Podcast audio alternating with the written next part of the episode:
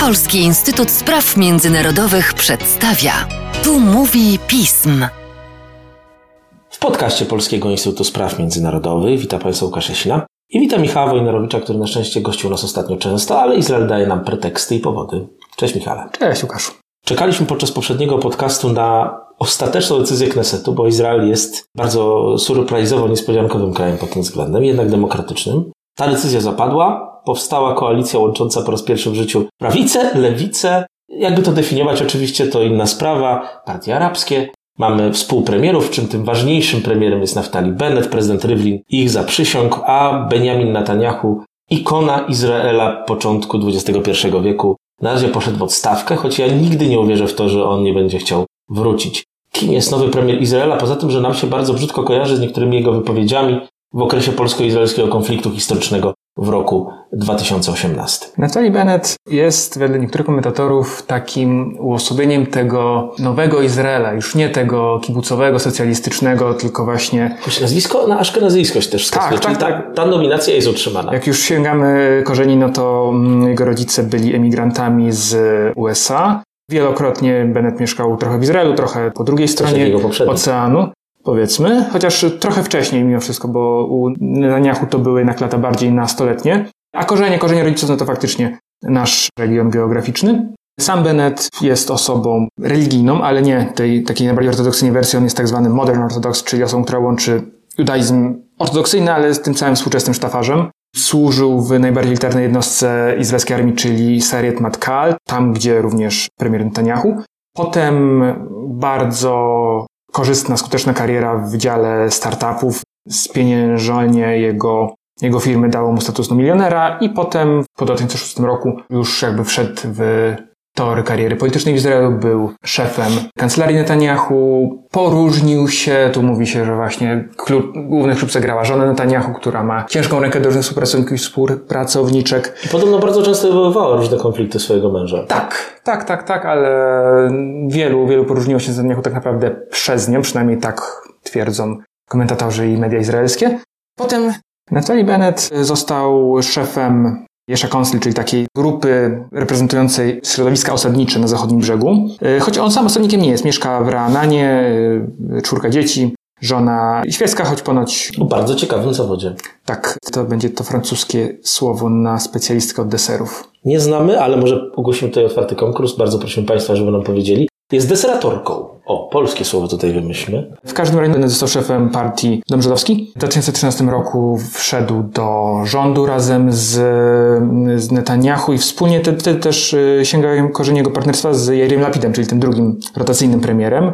Wtedy uku, ukuto taki e, termin braterstwo, także właśnie tych dwóch polityków się porozumiało, że jeden bez drugiego nie wejdzie do koalicji, żeby blokować Netanyahu i jakby wymusić na nim pewne ustępstwa. Ten rząd przetrzymał dwa lata, później Bennett pełnił różne funkcje w, w kolejnych gabinetach. Był ministrem gospodarki, spraw związanych z diasporą, e, edukacji.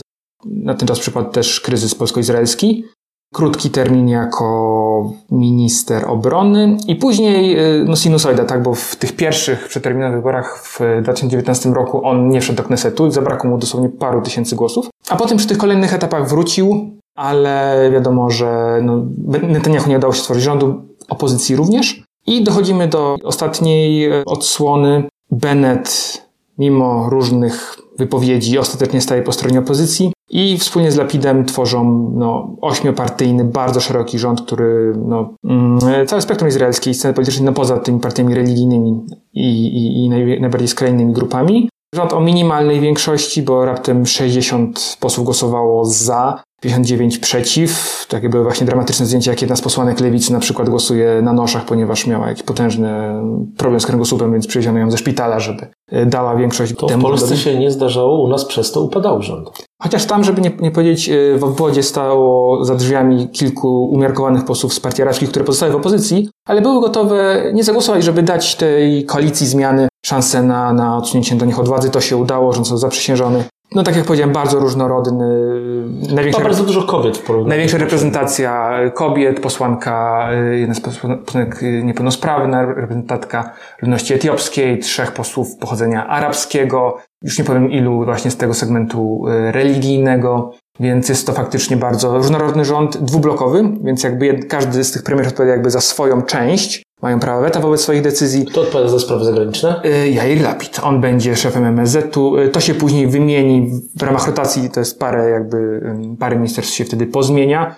A Wiktor Lieberman, szef partii tej rosyjskiej, rosyjskiej wraca jako minister finansów. Dość powiedzieć, że y, ten z kolei niedoszły premier Benjamin Gantz zostaje, pozostaje ministrem obrony. Y, No można powiedzieć, że każda z tych e, liderów politycznych od lewa do prawa swoją cegiełkę do odsunięcia Netanyahu od władzy dołożył, ale no sama też odsunięcie od władzy to też nie jest do końca takie pewne, ponieważ Netanyahu pozostaje ciągle posłem, pozostaje liderem opozycji, a to jest oficjalne stanowisko. Jeśli utrzyma władzę w partii konsolidację w ramach swojego, swojego bloku religijno-prawicowego, to będzie mocno zatruwać życie koalicji, będzie próbował ją torpedować, doprowadzić do kolejnych wyborów, rzucać kłody pod nogi, e, no i można tak wymieniać po prostu kolejne rzeczy, które będzie chciał uskutecznić. Wszystkim z naszym słuchaczom, którzy niestety ciągle wyżą różne spiskowe teorie na temat y, rządzenia przez Izrael światem, Michał chyba wystarczająco mocno wytłumaczył, że jest to jednak demokratyczne państwo, w którym pewne rzeczy naprawdę się rozstrzygają w bardzo niestabilnym parlamencie. Kneset nie ma może tak wielu posłów jak nasz Sejm, ale jest bardzo wewnętrznie podzielony i to jest też pewna tradycja państwa izraelskiego. Zdecydowanie. Dużo się mówi o tym, że ten Knesset powinien zostać już od dawna powiększony, ale no,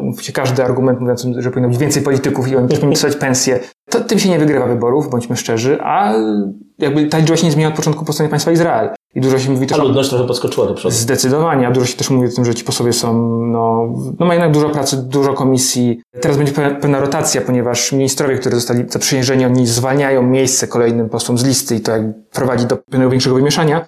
Niemniej jednak, no, koalicja będzie musiała zachować dużo spójności, tak? Praktycznie każde głosowanie może być głosowaniem o wszystko. O To- honor i o wszystko. Tak, nawiązują tutaj do pewnych wydarzeń spoza y, świata polityki. Więc wydaje się, że na rząd czeka parę pułapek zostawionych, czy po, kwestii pozostawionych przez, y, przez poprzedni rząd, nie szukając daleko reperkusji po ostatniej eskalacji izraelsko-palestyńskiej, która sięga nie tylko spraw na zachodnim brzegu i strefie gazy, ale również sytuacji w samym Izraelu, relacji z ludnością arabską, rozbuchanych y, nastrojów nacjonalistycznych po stronie żydowskiej. Z tym wszystkim właśnie premier Bennett y, i jego, jego rząd będą się musieli no, mierzyć. Warto też zaznaczyć, że dostał spory kredyt zaufania od przywódców światowych, bo bodajże godzinę po zaprzysiężeniu już był po rozmowie z prezydentem Bidenem. Kanclerz Kurz z Austrii, jeden z najbliższych sojuszników Netanyahu w Austrii, był chyba pierwszym, który pogratulował nowemu rządowi. Także jest sporo sygnałów mówiących, że społeczność międzynarodowa z ulgą przyjmie odejście Netanyahu. Na jak długo to będzie to odejście, to oczywiście historia i czas pokaże.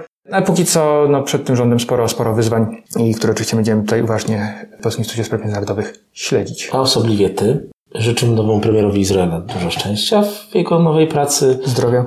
jak również poprawy stosunków polsko-izraelskich. Dziękuję bardzo Państwu. Dziękuję Tobie, Michale. Dziękuję bardzo.